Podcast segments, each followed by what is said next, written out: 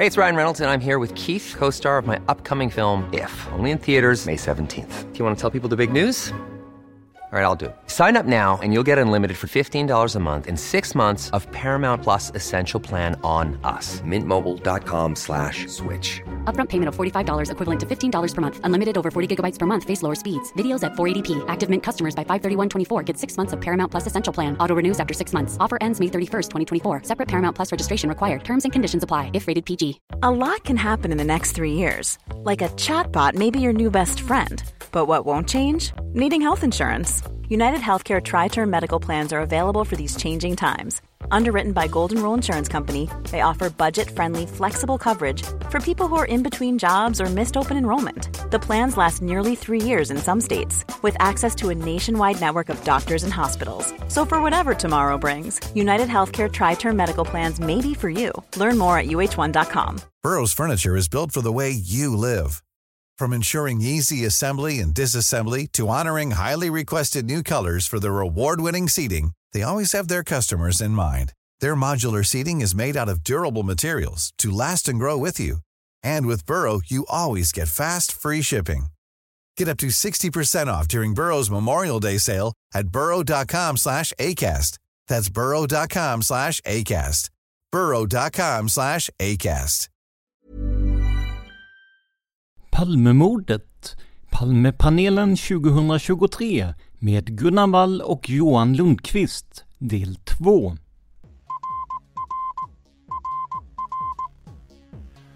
Sveriges statsminister Olof Palme är död. 90 000. Ja, det är mord på Sveavägen. Hörde de säger att det är Palme som är skjuten. Mordvapnet med säkerhet är en Smith Wesson, en revolver kaliber .357. Inte ett svar. Det finns inte ett svar.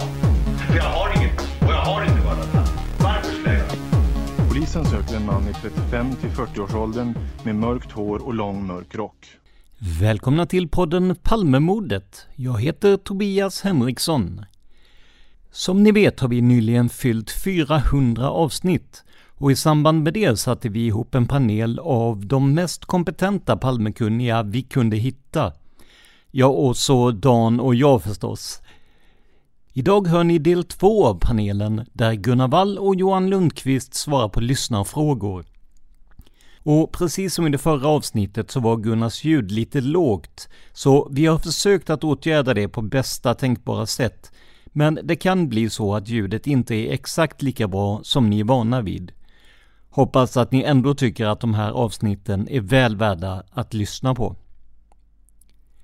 Innan vi sätter igång ska jag bara snabbt påminna om att ni kan stötta oss ekonomiskt om ni tycker att det vi gör är bra. Det gör du enklast genom att gå in på patreon.com palmemordet och donera en summa som podden får per publicerat nytt avsnitt. Görs inga nya avsnitt så dras heller inga pengar. Och adressen är alltså patreon.com palmemordet. Och om du hellre vill göra en engångsdonation, ja då hittar du alla sätt att göra det på i avsnittsbeskrivningen. Men nu alltså över till panelen och dagens första fråga. Och den frågan är från Henrik Andersson som höll en föredömlig föreläsning på förra Palmemordskonferensen om Skandiahuset. Han säger i den osannolika mördaren skriver Thomas Pettersson om fem vapen som vapensamlaren hade som kunde eventuellt vara aktuella. Hur många av dem provsköt man? Var inte alla fem aktuella? Hittar man inte alla? Eller var Thomas Petterssons vapenkunskaper tillräckliga? Mvh Henrik, också känd som Skandia-Henke. Här vet jag att Johan har tänkt. Ja, precis. Jag kan väl börja då. Eh, precis. Eh, mm, mm, mm. Hur många vapen provsköt man? Mig veterligen så har man bara provskjutit ett vapen från vapensamlaren. Ehm, och det var just en Smith Wesson 357 men i eh, I handläggarkortet för vapenlicensen så står den registrerad som en eh, kaliber 38 faktiskt. Ehm, så. Ehm, och det här med fem aktuella vapen. Jag har ju gått igenom eh, alla de vapenlicenser som nu ska vi se, jag har lite anteckningar som jag behöver stödja mig på men då ska vi se. Nej men precis, så att det är ju då en revolver som så vitt jag vet har, har provskjutits eh, som sagt var. Eh, och eh, det finns ytterligare en revolver 357 Eh, bland vapenlicenserna då för vapensamlaren här då, då. Eh, det som är ett problem med de här handläggarkorten är att man inte alltid har skrivit ut vad det är för fabrikat så det är omöjligt att avgöra vilka som skulle kunna vara aktuella.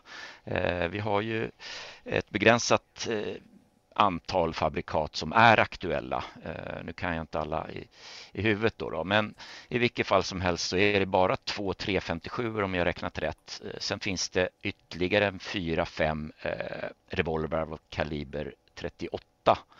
Eh, men hur eh, Thomas Petersson, vad han har för så att säga ytterligare information om, om fabrikatet på dem och kan avgöra om de nu skulle vara eh, aktuella eller möjliga mordvapen, det, det, det, har jag faktiskt ingen aning om. Det är väl också så med kaliber 3, eh, 38 mm, där att då behöver man väl modifiera kulen om jag inte eh, är helt ute och cyklar va? Eh, för att de ens ska kunna gå och skjuta ut ur en, en kaliber 38. Ja, jag för mig det. Så att, eh, nej, jag vet inte om det var något mer då. Ja, men precis. Och jag vet faktiskt inte. Det verkar främst vara just den här revolvern, eh, en Smith Wesson då. 357, alltså man var intresserad av att också ha provskjutit. Man fick tag på den via en auktionsfirma ehm, och eh, så att säga eh, kunde hämta in den för provskjutning.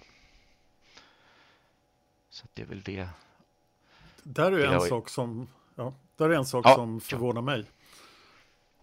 För att om det här nu är en Smith Wesson 357 Magnum och den är laglig och den finns i Stockholms län, då borde den ha provskjutits av Palmeutredningen för länge sedan. Mm. Men den det, kan precis. alltså varit registrerad som en 38? Ja, just det, precis. Den var registrerad så det står kaliber 38 på den, men serienumret och sen bilderna från auktionsfirman då när man har kontrollerat det, eller när jag har kontrollerat det, så är det ju en, en en kaliber 357.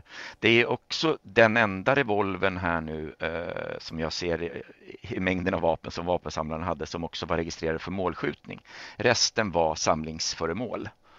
Um, och då så. undrar man ju om samlingsföremål innebär att de är pluggade och obrukbara. Ja, precis. Jag har diskuterat det tidigare men inte riktigt fått klart för mig på vilket sätt om de faktiskt faktiskt, ja, nej, jag vågar inte säga någonting där, det är bara andra och tredjehands informationer, men att det faktiskt går att skjuta med en, en, en revolver. Det finns inget tekniskt egentligen, som, som, men jag får väl låta det vara osagt kanske, jag ska inte säga för mycket. Men... Och det verkade ju väldigt eh, lätt för vapenhandlaren att få sina vapenlicenser. Det såg inte ut som att särskilt mycket arbete hade ägnats åt de här licenserna. De kändes Nej. väldigt slarviga överlag. Ja, och på handläggarkorten då så för just den här aktuella revolven så framgick ju serienumret men det gör det inte för, för de övriga då. Om det betyder, eh, eller om det orsaken är att de är just det samlarföremål som gör att man inte skriver in serienumret. Det vet jag inte men det, det var väldigt knapphändig information. Och som sagt var, det här är handläggarkort. Jag vet inte och det är de som har bevarats så det kan ju finnas ytterligare ytterligare något register egentligen som har gallrats bort över tid, vad vet jag. att det är handläggarkortet man har sparat. Då, så att jag, det kanske, jag ska inte säga, eh, säga varken bu eller bä där då, men jag vet inte om Gunnar har något då?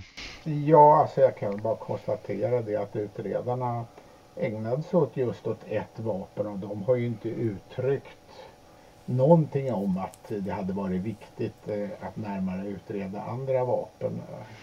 Det skulle de ju kunna ha gjort utan det måste ju vara Thomas Pettersson som inte heller tror jag har gjort eh, några särskilda offentliga utspel om att det borde vara angeläget att utreda ytterligare vapen utan det har ju varit tyst ifrån både Thomas Petterssons håll och utredarnas håll så att jag, jag har mm. väl helt enkelt eh, utgått ifrån att det var ett enda vapen som utredarna hade skäl att tycka skulle kunna vara intressant att överhuvudtaget titta närmare på. Och, eh, mm. och det gjorde de ju som sagt var. De fick ju tag i den nya ägaren och, eh, och, eh, ja, och de fick ju svar att det inte gick att koppla vapnet till de två kulorna. Det fick de ju redan 2018 om jag inte, inte minns fel. Och eh, om de då hade trott att det var väldigt viktigt att få tag i, i några ytterligare vapen, då hade de ju tid på sig att göra det. Men det verkar inte ha hänt någonting.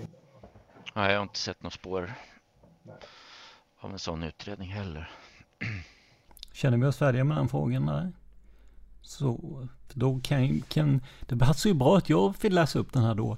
Vi har en fråga från Jörgen Waltersson. Hej och tack för en mycket bra podd. Tack själv. Eh, jag har en fråga till Tobias. Du har ju sagt rakt ut i podden att du åtminstone tror att Robert Ynglingen var på mordplatsen strax efter mordet baserat på alla detaljer han kan återge. Vilka är dessa detaljer? Du behöver givetvis inte dra alla, men några exempel. Är det saker som inte även jag skulle kunna ha läst mig till? Är det saker som vem som helst kunde hittat på och som nu är omöjliga att kontrollera?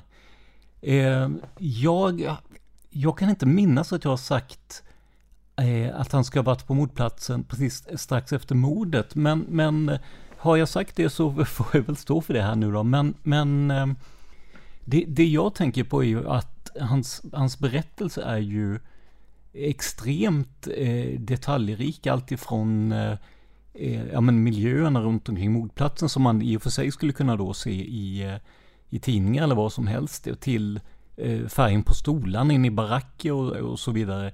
Så att där har jag, jag har svårt och, ehm, att se att man kan, ehm, att man bara kan hitta på sådana saker, men eh, det är ju som, som Jörgen skriver här mot slutet, att det, det, är, det är ju saker egentligen då som skulle kunna vara påhittade och som nu inte är möjliga att kontrollera. Det går inte, eh, vad jag vet, att kontrollera färger på stolar i en, i en barack eller om det gick eh, eh, ledningar mellan eh, barackerna och närliggande hus och, och sånt där. Så, så visst, det, det, det skulle ju kunna vara det skulle kunna vara påhittat, men det som slog mig i den här eh, beskrivningen eller berättelsen var just det här med eh, ja, men detaljrikedomen då som, eh, som gjorde intryck på mig. Sen om, om eh, Eh, det, det är möjligt att jag så, så, här i efterhand då, det, det är väl möjligt att jag eh, kanske drog det ett steg längre än vad, vad jag hade täckning för då i om jag nu har sagt att, att jag eh, tror att, att Robert ska varit på mordplatsen precis strax efter mordet då. Men eh, ja, jag antar att det, det återstår väl att det återstår väl att se eh, om det nu kommer någonting nytt från det hållet där. Men, eh, men ja, i, i, i korthet, det kan vara så att saker och ting är påhittade som inte går att kontrollera nu. Eh, så, så kan det absolut vara, även om jag inte har eh, fått det intrycket. Men eh, intryck är kanske ingenting man ska eh, ägna sig för mycket åt när det gäller eh, faktakoll och sånt där. Så att, eh, ja, det är väl mitt svar på den frågan.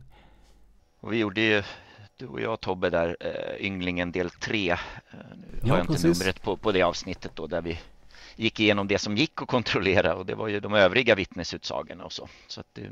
Men det är väl ungefär, ja, det är väl ungefär det jag kan säga. Jag vet att det kommer en fråga till på, på eh, samma ämne sen. Jag kan ju bara skjuta in att jag, jag tycker att det här är intressant, ett intressant spår. Dels om det skulle visa sig stämma så är det ju jätteintressant. Skulle det visa sig att det inte stämmer så är det också jätteintressant för att varför gör man då en sån här stor grej kring det. Så att för mig handlar det inte eh, främst om att jag går in och tror jättemycket på någonting, utan det handlar om att oavsett vilket utfall det blir så, så blir det ändå en bra, ett bra avsnitt eller en bra historia då ju.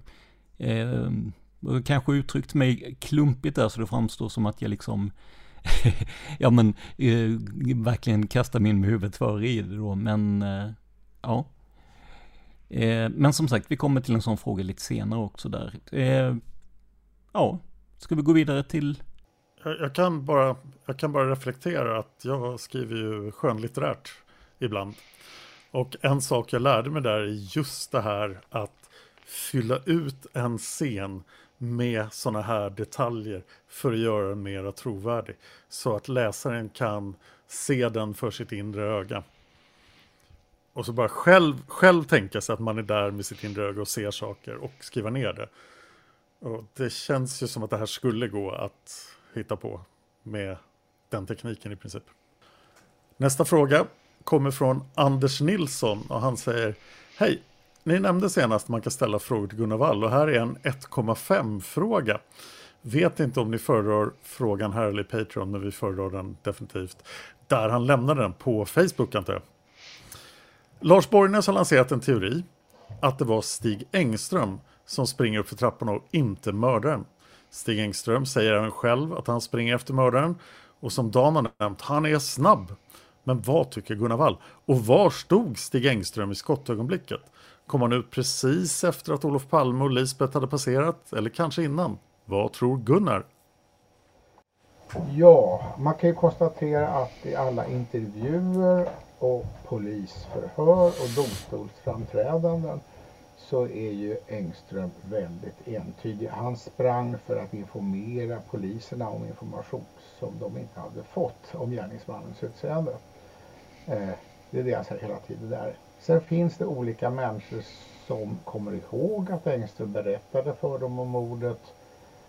Eh, och de vill i en del fall då minnas att Engström skulle gett intryck av att han förföljde mördaren. Eh, och eh, man kan väl tycka så här att om Engström verkligen hade varit, eh, alltså om det var Engströms story så borde det ha skinit igenom i polisförhör och intervjuer som han ju ägnade sig åt att ge redan på lördagen.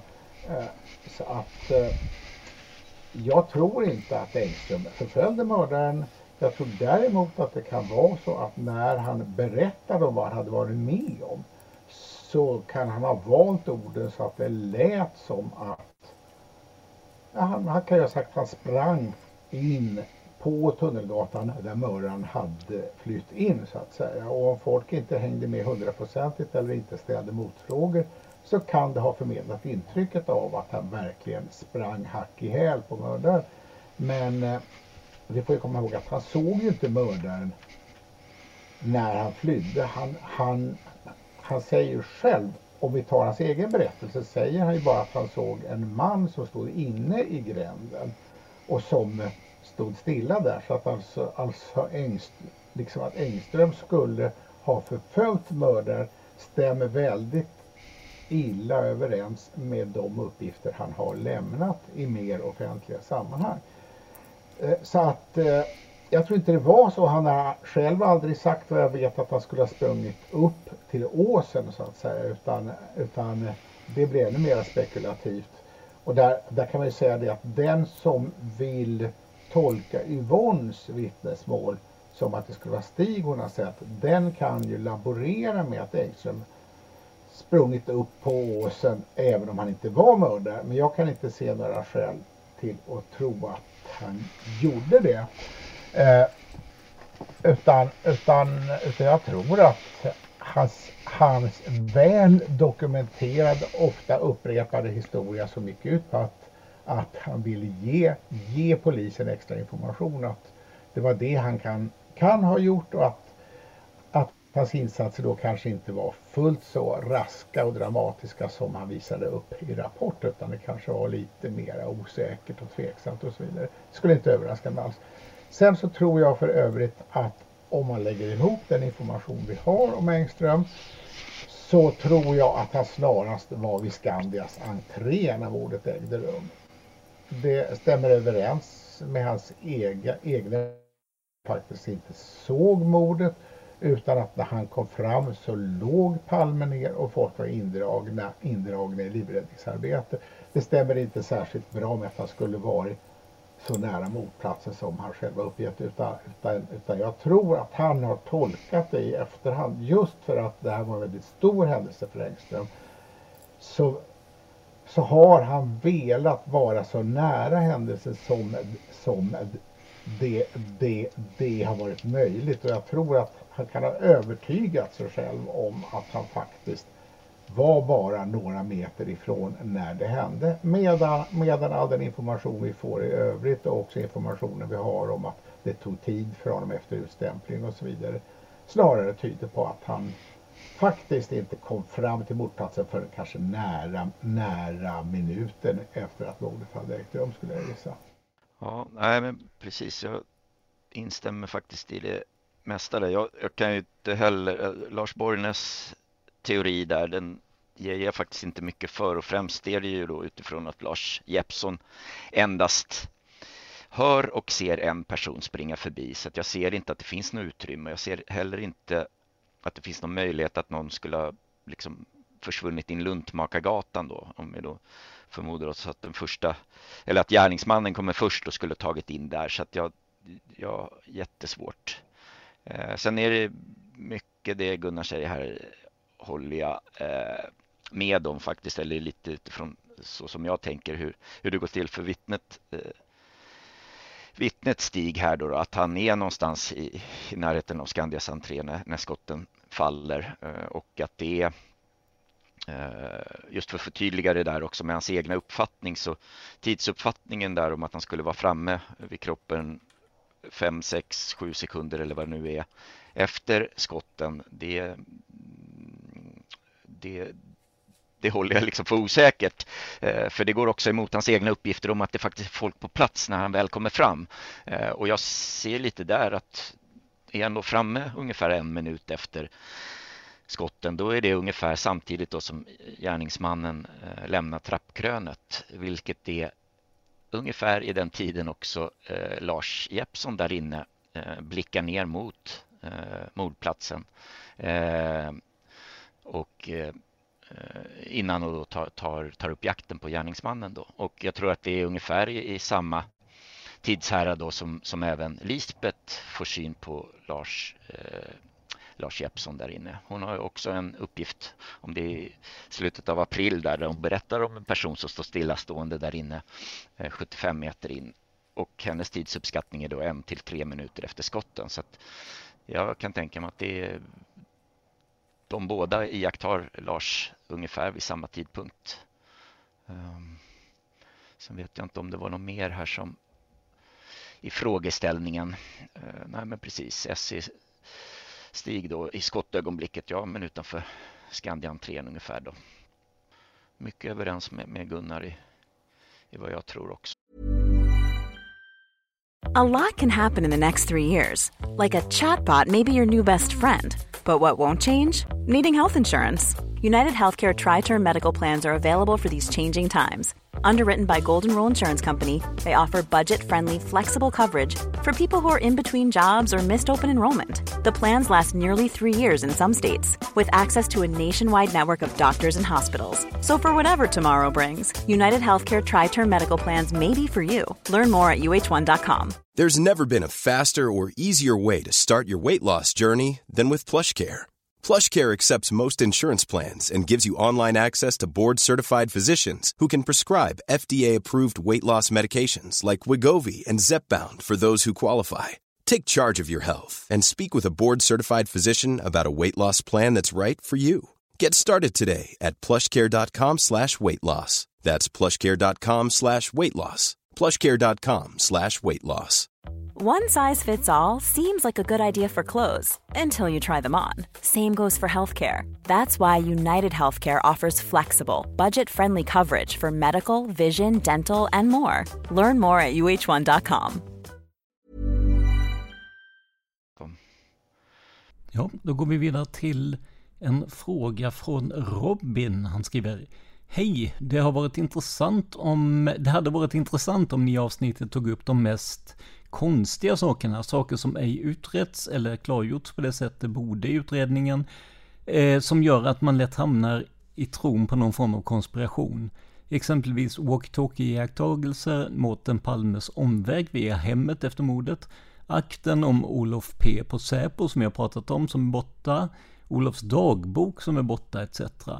Kon konstigheter eh, rörande Palmemordet, vem vill börja? Ja, börja du Gunnar. Okay. Nej men det finns ju ytterligare några saker som jag brukar stanna upp inför.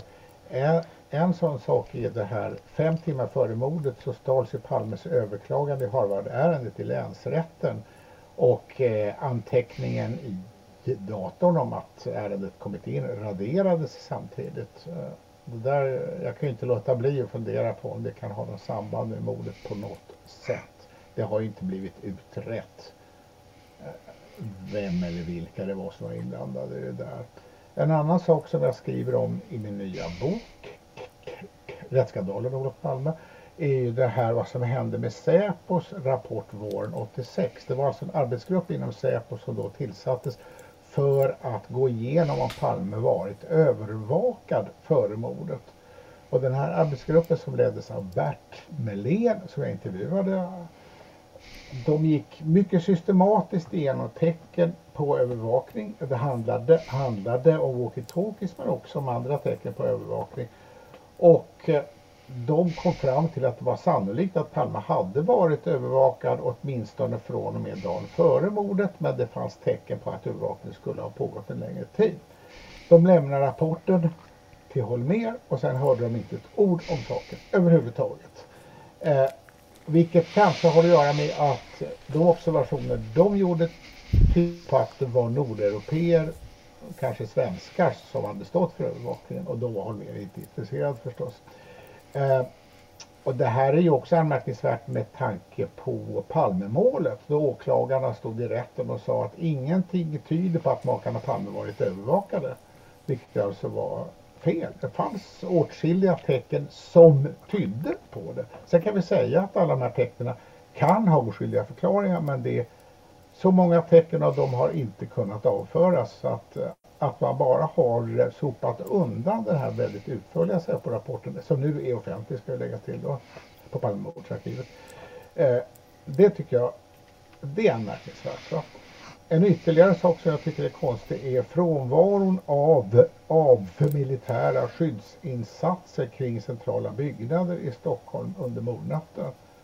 Väldigt, väldigt anmärkningsvärt. Väldigt svårt att förstå det. Det borde ha varit reflexartat att när statsministern blir skjuten om man inte vet vad orsaken är och om det kan följas av andra händelser så borde man ju ha satt in bevakning mycket snabbt på Rosenbad, Riksdagshuset, slottet, TV-huset, Kaknästornet och så vidare. Det skedde ingenting sånt överhuvudtaget under hela natten. Eh, och det ska ju inte tolkas förstås som att alla militärer skulle ha vetat att sanningen var si eller så utan det jag tolkar det som snarare är att det måste ha funnits en utbredd uppfattning i den militära strukturen som helt enkelt handlar om att man inte såg mordet på Palme som ett hot emot Sverige. Att man inte kunde tänka sig att, att eh, det skulle kunna vara så. Och det blir väldigt anmärkningsvärt med tanke på hur mycket man på den tiden eh, eh förde fram hotbilder om ubåtar och spetsnazförband och alltihopa som skulle kunna vara ett led i en sovjetisk invasion av Sverige. Då borde man ju ha reagerat och det gjorde man inte. Och det tycker jag ger en, en bild av de speciella märkliga politiska förhållandena som rådde i Sverige vid den här tiden.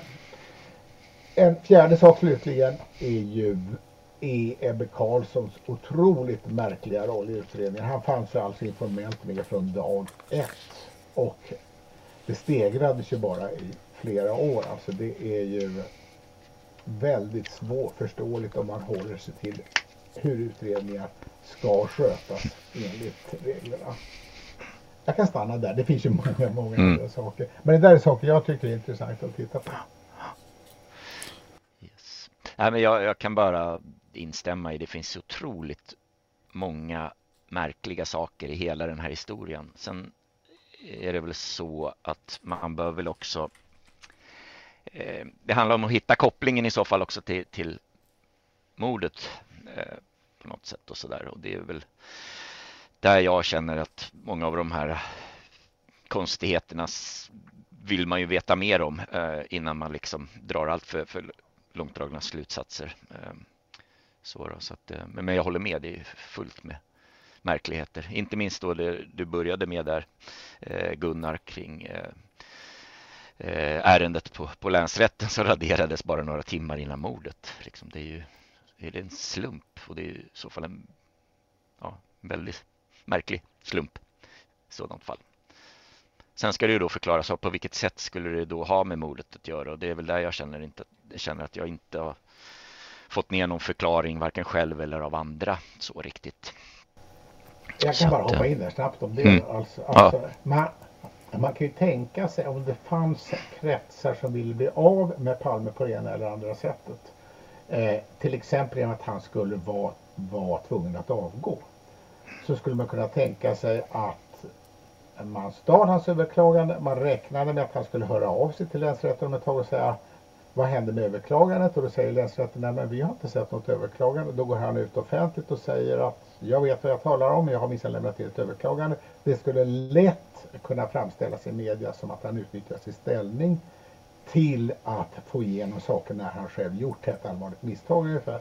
Och det skulle kunna ha skadat honom väldigt mycket så att det skulle ha lett till en sån skandal att han kanske hade behövt avgå. Det kan ju varit en tänkbar orsak och, och då kan man naturligtvis också tänka sig att andra flyglar av grupperingar som ville bli av med Palme på ett eller annat sätt skulle, skulle ha valt en annan väg samtidigt.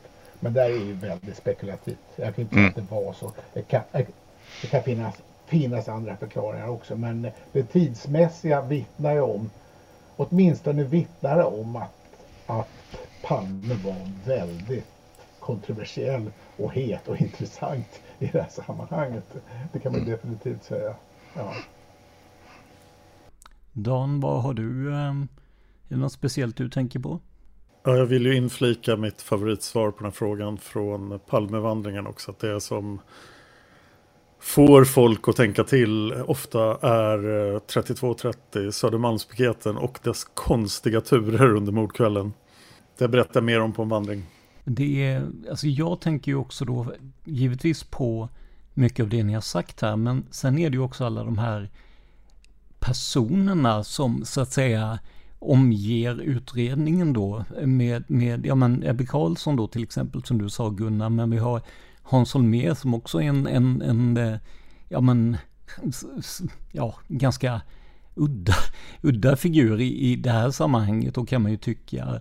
Eh, sen också alla eh, alla misstänkta som också har speciella eh, personligheter. Jag tänker allt från Viktor Gunnarsson till eh, Christer Pettersson och sådär. Det finns, det finns sån enorm mängd med eh, intressanta personhistorier liksom som kanske inte alltid nödvändigtvis har 100% med mordet att göra och framförallt inte då som frågeställaren säger att det ska handla om konspiration eller någonting. Men det finns väldigt mycket underligt när man börjar skapa på ytan på många personöden där också faktiskt.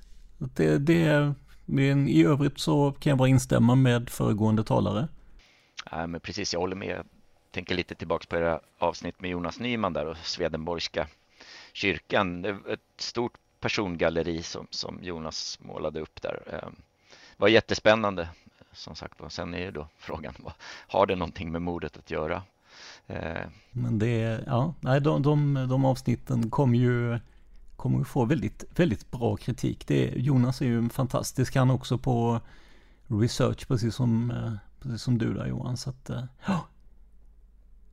Yes, ska vi gå vidare till nästa? Nu är det Dan som... Eh, nästa fråga kommer från Max. Han säger Hej! Tack för en bra podd och för att ni orkar köra på vecka efter vecka. Jag har några frågor till avsnitt 400. Först två som handlar om mitt favoritvittne, Inge M. Av alla konstigheter i Palmeutredningen undrar jag om inte detta tar priset. En man ringer in och berättar att han har sett hela mordförloppet. Ett unikt vittnesmål. Palmeutredningen väntar två veckor med att förhöra vittnet. Det är bara så oerhört konstigt. Nåväl, här är frågorna. En teori som fått fäste i Facebookgruppen nyligen är att Ingem inte såg en väntande mördare utan i själva verket såg han Anders B jag kan inte hitta något stöd i Anders B's eller någon annans vittnesmål som placerar honom väntandes i dekorimahörnet. Vad säger ni? Kan dekorimamannen verkligen vara Anders B? Ja, precis. Ska jag börja här då? Jag tror också här att Gunnar och jag inte riktigt är överens. Jag ser det definitivt som möjligt att, att, att det här är Anders B. Eh, innan jag går vidare där så tänkte jag bara instämma i det är helt otroligt att det ska ta två veckor innan eh, Ingem Eh, få kontakt eller bli, bli förhörd med polisen så att det jag kan bara instämma att det är väldigt konstigt. Eh, men i vilket fall som helst så, så kan jag absolut tänka mig eh, den möjligheten. Eh, Anders eh, redogör ju för hur han eh, tillsammans med sina kamrater går förbi bankomaten lite norr om mordplatsen. Men han följer inte med dem in utan han står där ute och eh, står och håller utkik efter några kamrater som kommer eh, eh, eftersläntrande så att säga. Eh, och då har vi ju då också en, en reklampelare där. Och som sagt var, det är väldigt svårt. Det är spekulationer såklart, men man kan ju tänka sig att han går liksom söder om den. Och då är han ju ganska nära mordplatsen, eller den blivande mordplatsen rättare sagt. Det är ju inte helt förenligt med där ingen placerar sin person som man har spanat in. Eh, men, men som sagt var, det är inte alltid att, att vittnen minns rätt. Så att eh, jag kan mycket väl tänka mig att det är, eh, är Anders B som, som ingen ser då. Eh, om man sen då skulle vända på det, är inte Anders B, ja då är det då någon som väntar eh, i, i, i hörnet där och då är lite frågan andra problem som dyker upp med andra vittnen, men det kanske vi ska ta senare. Men jag tänker ett, ett sådant exempel är ju då vittnet Nicola F som, som möter paret Palme eh, när de kommer gåendes från, från Sari då tidigare och ser en efterföljande man. Vem är då det? Eh, det, där, det är möjligt att vi kommer att ta en sån fråga senare så jag kanske inte ska säga allt där. Men, men det är lite sådär, vem, vem är personen i annat fall? Ehm, så. Ja, jag, jag lugnar mig där och så får Gunnar kliva in och får vi se var vi landar. Ja, nej men jag tycker det låter som att Anders B skulle ha varit framme i Dekorima-hörnan, ända framme i Dekorima-hörnan tycker jag. Ehm, det har ju inte något stöd i det han säger själv. Ehm, också det här att ingen uppfattar som att mannen stod där, inte bara mycket hastigt utan att han stod där en stund. Nu vet vi att Inge har i olika förhör att eftersom tiden har gått så har Inge förlängt den tiden där mannen stod i hörnan. Men, men redan, eh, redan 14 mars 86 så pratade han om att det skulle vara minuter. Jag kan tänka mig att mannen kan ha stått där i eh, två minuter eller någonting sånt där. Eh, och eh, Ja, ja, det tänker jag mig helt enkelt att det som hände sen var att man stod där och väntade för att han på något sätt, och det finns olika varianter att förklara det, hade information om att makarna Palme var på väg. När han eh, såg att de kom så tror jag att han kan ha gått fram och mött dem vid den södra annonspelaren och sen gått in till dem söderut ända tills han sköt. Det är i alla fall en sak som har stöd i vittnesuppgifter om man tolkar dem på ett sätt men det kan naturligtvis vara ett annat sätt också. Men, men, eh, men eh, jag är i vilket fall inne på att det inte var Anders B. Nej. Ja. Jag håller med där. Det är ju um, så att Anders B själv ger ju inte ger ju inget stöd för att han var där i Dekorima hörn, hörnet då, men lite som jag var inne på, eh, eller där jag hamnade då hos vittnet Nikola F, så ser han en efterföljande person och det är på en, en, en plats ganska så långt norrut och han själv, Nikola då, tror ju att det här sen är vittnet Anders B. Men problemet är ju där också att enligt Anders B och även hans kamrater så var han aldrig så långt norrut heller så det finns inget stöd från Anders B's sida där heller om att han skulle vara så långt norrut. Så det är också det, vem, vem var den personen då? Eh, om vi har en väntande gärningsman så att säga. Mm. Där kan man lägga till ett alternativ och det, det, det är det att Nikola han såg ju bara en person, han såg ju inte både gärningsmannen och Anders B utan, utan han såg en person enbart. Mm. Det, det tyder på att han hade ju inte fullständig koll på allting som hände runt omkring honom, det är uppenbart. Va? Och han var ju också osäker på var han mötte makarna Palme. Han lämnade olika mm. uppgifter mm. i olika förhör där. När han förhörs först så förlägger han mötet mycket längre norrut. Mm. Eh, men det man kan tänka sig, alltså, alltså det han berättar är ju att han ser makarna Palme, sen ser han en man som går efter dem och sen ser han en man som jobbar i La Carteries skyltfönster och håller på att skylta om där.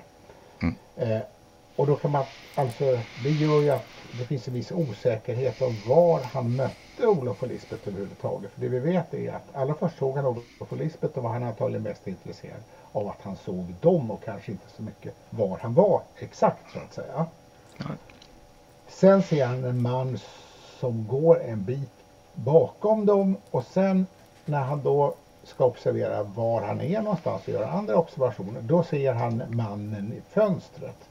Men det är ingenting som utesluter att Nikola kan ha gått en bit under den här tiden och att han kan ha mött Olof och Lisbeth och sett mannen som var bakom dem lite längre söderut än vid Skandias entré. Mm. Och då, då skulle ju det stämma bättre med Anders egna uppgifter. Men det mm. vet vi naturligtvis inte.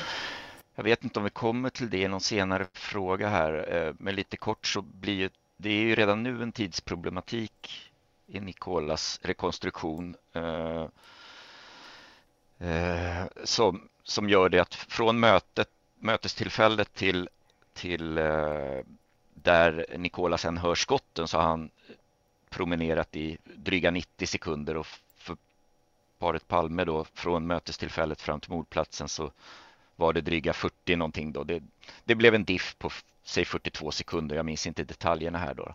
Problemet med ett möte lite längre söderut är att den tidsdifferensen i sådant fall eh, skulle eh, bli mycket, mycket större. Eh, men som sagt var, det bara vid den första eller ursprungliga historien här då, så, så, får man nog ställa sig frågan till om, om Nikola ens har, har rätt för vart och när han eh, faktiskt hörde skotten. Då. Eh, men ja. som sagt var, mm. Så det, ja, det är många, många divergerande uppgifter där att ta, ta hänsyn ja. till och ta ställning till. Gärna, gärna in och säga att eftersom han själv säger att han vände sig om och såg vad som hände på mordplatsen eh, när han hörde skotten. Så där han själv hävdar att han var vid Sveavägen 56 ungefär det kan man se om man ger sig dit. Då kan man inte se mordplatsen. Nej, jag håller med. Det är otroligt långt. Mm. Det är ett tecken på att han snarare kan vara varit vid Adolf Fredrik kyrkogata. Kanske någonstans där i närheten. Mm. Och då blir ju den här tiden, då är det fortfarande, fortfarande har han hunnit längre än makarna Palme. Det, det, liksom, det stämmer inte särskilt bra men det blir inte en så extremt lång skillnad i tid som det skulle ha varit annars. Så att jag, jag, är, jag är böjd att tro att han kanske inte alls hade kommit så långt norrut. Ja, där ligger mina... Ja, precis. Ja, och det är ju ytterligare ett exempel på att man får vara försiktig med hans uppgifter om var han befann sig i olika skeden. Ja. Det, det, det är ju svårt och det förstår man verkligen att det är. Va? Ja. Ja, men jag kan instämma där. Det är ungefär så jag ser på uppgifterna här också. Um... Max fortsätter. Gänget med glada unga män och kvinnor som passerar mordplatsen norrgående strax innan mordet målas ofta upp som en helt obegriplig observation som skadar Inge M's trovärdighet. Men är det inte så enkelt som att det är Anders B och hans glada gäng, men att Inge M har fel tidsuppfattning? Eh, nej, men jag tror också att det är, det är den enda kända grupp vi har som passerar mordplatsen i, i, i närhet till själva mordögonblicket eh, och gående, liksom, gåendes norrut. Så att eh, det, det bör ju vara då, men sen är tid, det blir tidsproblematik här för att eh, Eh, är det då eh, Anders B och hans kamrater så går ju kamraterna in och tar ut pengar på bankomaten. Det är två personer i sällskapet som tar ut pengar. Det tar några minuter, några få minuter, två, tre kanske eh, och sen är de ute och eh, eh vandrar vidare norrut varpå Anders B stannar kvar och så ja som vi har hört den historien då. Men, men jag får det ju till att kamraterna måste vara otroligt nära mordplatsen ändå när skotten går av. Eh, för det är, mm, ja, ja, ja, det kan bli ett e-, helt eget program egentligen, gå igenom tiderna här också då, men, men jag får det till att de är otroligt nära. Nu är ju de eh, något berusade så att hade de varit nyktra eh, så tror jag och uppmärksamma så tror jag faktiskt att de skulle ha hört skotten. Jag tror inte de har kommit så jättelångt när skotten eh, väl faller. Eh, de bör ju varit också före eh, Nikola här eh, och bör väl kanske ha passerat Adolf Fredriks kyrkogata innan paret Palme har kommit över från den västra till den östra sidan också. Ehm, här skulle man ju behöva göra en rekonstruktion och titta lite närmare på det där. Men, men jag har svårt där med tids... Och kan det vara så att Inge som kommer med bilen innan han släpper av sina kamrater på Tunnelgatan, kan det vara så att han på Sveavägen när han står för och väntar på att få svänga in på Tunnelgatan, att han då ser den här gruppen människor. Eh, eh passera mordplatsen. Vad vet jag? Det, men jag tror ju det. Jag ser, det finns inga andra, andra grupper i materialet så det borde ju vara dem. Ja, nej, alltså jag tror också att det var dem. Det finns ju naturligtvis eh, oklarheter som uppstår hur man än gör och jag är lite eh, besviken. Jag talade med Palmeutredaren någon gång då. Jag kommer inte ihåg vilket år det var, men det var i alla fall när den nya gruppen hade satt igång och eh, uppmärksammade dem på ett institut i London som heter Forensic Architecture som med vetenskapliga metoder använder sig av all möjlig lagrad information och databehandlar den för att kunna eh, fastställa förlopp vid eh, allvarliga händelser som stora olyckor och krigsbrott och liknande och som har lyckats i förvånande utsträckning med, med att rekonstruera vad som faktiskt hände. Jag kan tänka mig att när utredarna hade fått hela utredningen digitaliserad, det hade de ju fått faktiskt, så skulle det varit lämpligt att de hade använt sig av det för att på liknande sätt få fram en bild av vad som var rimligt om hur olika händelser förhöll sig inbördes. Det skulle säkerligen gå att göra en hel del med all, all, all den samlade information de hade som skulle ha visat att det var sannolikt att vissa vittnesuppgifter stämde bra och att andra uppgifter inte, inte stämde lika bra. Så att eh, vi står fortfarande här med alla frågorna omkring det här och det, mm. det skulle inte behöva vara riktigt så illa tänker jag. Ja, det hade varit jätteintressant det du berättade. Tänk. Ja. Planning for your next trip? Elevate your travel style with Quince. Quince has all the jet-setting essentials you'll want for your next getaway, like European linen, premium luggage options, buttery soft Italian leather bags, and so much more. And is all priced at 50 to 80% less than similar brands. Plus, Quince only works with factories that use safe and ethical manufacturing practices. Pack your bags with high-quality essentials you'll be wearing for vacations to come with Quince. Go to quince.com slash pack for free shipping and 365-day returns. Där säger vi tack till Gunnar Wall och Johan Lundqvist för den här gången, men de är tillbaka i nästa avsnitt då vi svarar på ännu fler av era frågor. Tycker du om den här podden och känner att du vill stötta oss ekonomiskt? I så fall går det alldeles utmärkt att gå in på patreon.com palmemodet och donera en summa som podden får per publicerat nytt avsnitt. Det är alltså patreon.com palmemodet. Och om du hellre vill göra en engångsdonation så hittar du alla sätt att göra det på i avsnittsbeskrivningen. Har du frågor om podden eller vill komma med tips på ämnen eller gäster?